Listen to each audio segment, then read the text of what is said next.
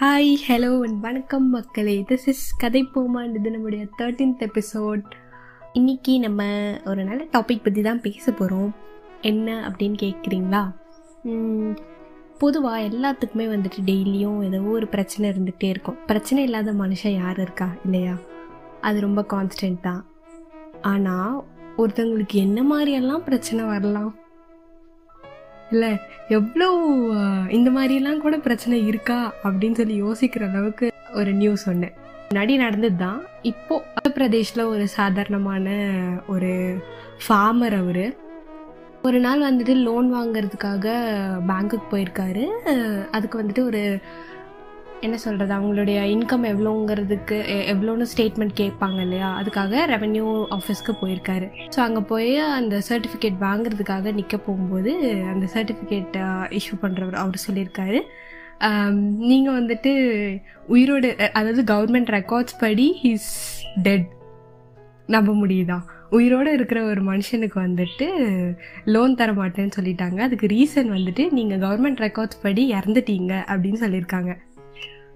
So இவருக்கு தூக்கி வாரி போட்டுருச்சு. ஜஸ்ட் இமேஜின் மக்களே. நீங்கள் ஒரு லோன் வாங்கலாம்னு சொல்லி ஒரு பேங்க்குக்கு போகிறீங்க நீங்கள் அதுக்காக ஒரு ப்ரூஃப் சப்மிட் பண்ணலான்னு போகிறீங்க அந்த ப்ரூஃபில் வந்துட்டு நீங்கள் உயிரோடு இல்லைன்னு போட்டிருக்காங்க. இது எப்படி பாசிபிளாக இருக்க முடியும்? ஆனால் இந்தியாவில் பாசிபிள் ஓகே ஸோ இவர் அடுத்து என்ன பண்ணலான்னு தெரியல. இதுக்கு என்ன யார் இப்படி பண்ணது? ஏன்? எதுவுமே அவருக்கு புரியல. ஸோ என்னன்னு பார்க்கும்போது அவருடைய கசின் ஒருத்தர் அவர் அவர் மேலே இருந்த ஒரு ஒன் ஏக்கர் கூட இல்லை ஒன் ஏக்கருக்கும் கம்மியான ஒரு லேண்டு அது வந்துட்டு அவருக்கு வேணும் அப்படிங்கிறதுக்காக இவர் இல்லவே இல்லை. அதாவது இவர் இறந்துட்டாருன்னு சொல்லி சர்டிஃபிகேட் இஷ்யூ பண்ணி அவர் பேர்த்தில் மாற்றிக்கணும்னு நினச்சிருக்காரு. ஸோ அதனால தான் ரெக்கார்ட்ஸில் அந்த மாதிரி இருந்திருக்கு. கிட்டத்தட்ட ஒரு வருஷத்துக்கும் மேலே அவர் மேலே அந்த லேண்ட் இல்லை. ஐ மீன் அவர் உயிரோடவே இல்லை அப்படின்னு சொல்லி அதுக்கப்புறம் ஒரு வருஷத்துக்கு அப்புறம் தான் வந்துட்டு அவளுக்கு அவருக்கு தெரிஞ்சிருக்கு. அவர் உயிரோட இல்லை அப்படின்னு சொல்லி. ஸோ கவர்மெண்ட் ரெக்கார்ட்ஸ் படி. சரி இதை எப்படி இவர் ப்ரூவ் பண்ணலாம்? ப்ரூவ் பண்ணி மறுபடியும் வந்துட்டு நான் உயிரோட தான் இருக்கேன் அந்த ரெக்கார்ட்ஸ் எல்லாம் தப்பு அப்படின்னு சொல்லலாம் அப்படின்றதுக்காக அவர் நிறைய முயற்சி பண்ணியிருக்காரு. என்னென்னலாம் பண்ணியிருக்காரு அப்படின்னு பார்த்தீங்கன்னா ஃபஸ்ட்டு இந்த மாதிரி பண்ண ஒரு கசின் மேலே வந்துட்டு கம்ப்ளைண்ட் கொடுத்துருக்காரு. ஸோ கம்ப்ளைண்ட்டுக்கு கரெக்டான ரீசன் இல்லை எவிடன்ஸ் இல்லைன்னு சொல்லிட்டு அதை வந்துட்டு திருப்பியும் ரிஜெக்ட் பண்ணிட்டாங்க. ரெண்டாவது வந்துட்டு சரி இவர் இறந்துட்டார் இல்லையா? அதனால இவருடைய ஒய்ஃபுக்கு வந்துட்டு விடோ பென்ஷன் கிடைக்கணும் இல்லையா? அதுக்காக அப்ளை பண்ணியிருக்காரு. ஸோ அதுவும் வந்துட்டு கரெக்டான ரீசன் இல்லாதனால அதுவும் வந்துட்டு ரிஜெக்ட் பண்ணிட்டாங்களாமா? மூணாவது கடைசியில் என்ன தான் பண்ணுறது அப்படின்னு சொல்லும்போது இவரே போய் போலீஸ் ஸ்டேஷனில் தேவையில்லாமல் வம்புக்கு நின்றுருக்காரு. அந்த வம்பிழுத்து கேஸ் வர மாதிரி பண்ணியிருக்காரு எப்படி உங்கள் மேலே கேஸ் போட முடியும்? உயிரோடு இல்லாத ஒரு ஆள் மேலே எப்படி கேஸ் போட முடியும்? அவங்க எப்படி ரெக்கார்ட் காமிப்பாங்க. அதுவும் இல்லை. அப்புறம் சரி வேறு வழியே இல்லைன்னு சொல்லி ரெண்டு வாட்டி எலெக்ஷனில் நின்றுருக்காரு. அது யாரை எதிர்த்து நினைக்கிறீங்க?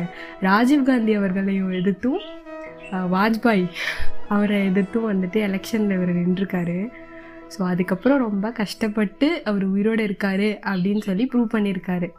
இத்தனை வருஷம் கழிச்சு நைன்டீன் இயர்ஸ் பத்தொம்போது வருஷம் கழிச்சு உயிரோடு இருந்திருக்காரு இருக்காரு அப்படின்னு சொல்லி திருப்பியும் வந்துட்டு ரெக்கார்ட்ஸில் மாற்றி இஷ்யூ பண்ணியிருக்காங்க. அதாவது நைன்டீன் செவன்ட்டி ஃபைவ்லேருந்து நைன்டீன் நைன்டி ஃபோர் வரைக்கும் இவர் வந்துட்டு இதுக்காக போராடி இருக்காரு ஸோ இது இவருக்கு மட்டும்தான் இந்த மாதிரியா அப்படின்னு சொல்லிட்டு இதுக்காக ஒரு சங்கமே அவர் ஸ்டார்ட் பண்ணியிருக்காரு அந்த உத்தரப்பிரதேஷில். இந்த சங்கத்துக்கு இருபதாயிரம் மெம்பர்ஸ் இருக்காங்க. ஸோ இருபதாயிரம் பேர்த்துக்கு இந்த மாதிரி நடந்திருக்கு கண்டிப்பாக இதெல்லாம் என்ன சொல்கிறதுனே தெரியல. ஸோ இந்த மாதிரியெல்லாம் நடக்குது. நம்மளை சுற்றி நம்ம தான் தெரியாமல் இருக்கோம் அப்படிங்கிற மாதிரி இருந்தது இதை படித்து பார்க்கும்போது. ஸோ பிரச்சனைகள் எல்லாத்துக்கும் வந்துட்டு போயிட்டும் தான் இருக்கும். ஆனால் இந்த மாதிரியெல்லாம் வித்தியாசமான பிரச்சனைகள்லாம் இருக்குது அப்படிங்கிறதே ஆச்சரியமாக இருக்குது படித்து பார்க்குறதுக்கு ஸோ என்ன பிரச்சனை வந்தாலும் அவருடைய கன்சிஸ்டன்சி அதாவது பத்தொம்போது வருஷம் போராடி ஒரு விஷயத்தை ப்ரூவ் பண்ணியிருக்காரு இல்லையா? ஸோ பிரச்சனைகள் வந்துட்டு எப்போவுமே கான்ஸ்டன்ட் வந்துக்கிட்டே இருக்கும். ஒன்று போச்சு அப்படின்னா இன்னொன்று வந்துக்கிட்டே இருக்கும். ஆனால் நம்ம தொடர்ந்து அதை ரெடி பண்ணி அடுத்தடுத்து போய்கிட்டே இருக்கணும். இதோட ஸோ இன்னொரு நல்ல டாப்பிக்கோட இன்னொரு எபிசோடில் பார்க்கலாம். திஸ் இஸ் கதை போமா நான் உங்கள் சௌமியா. பாய் பீப்புள்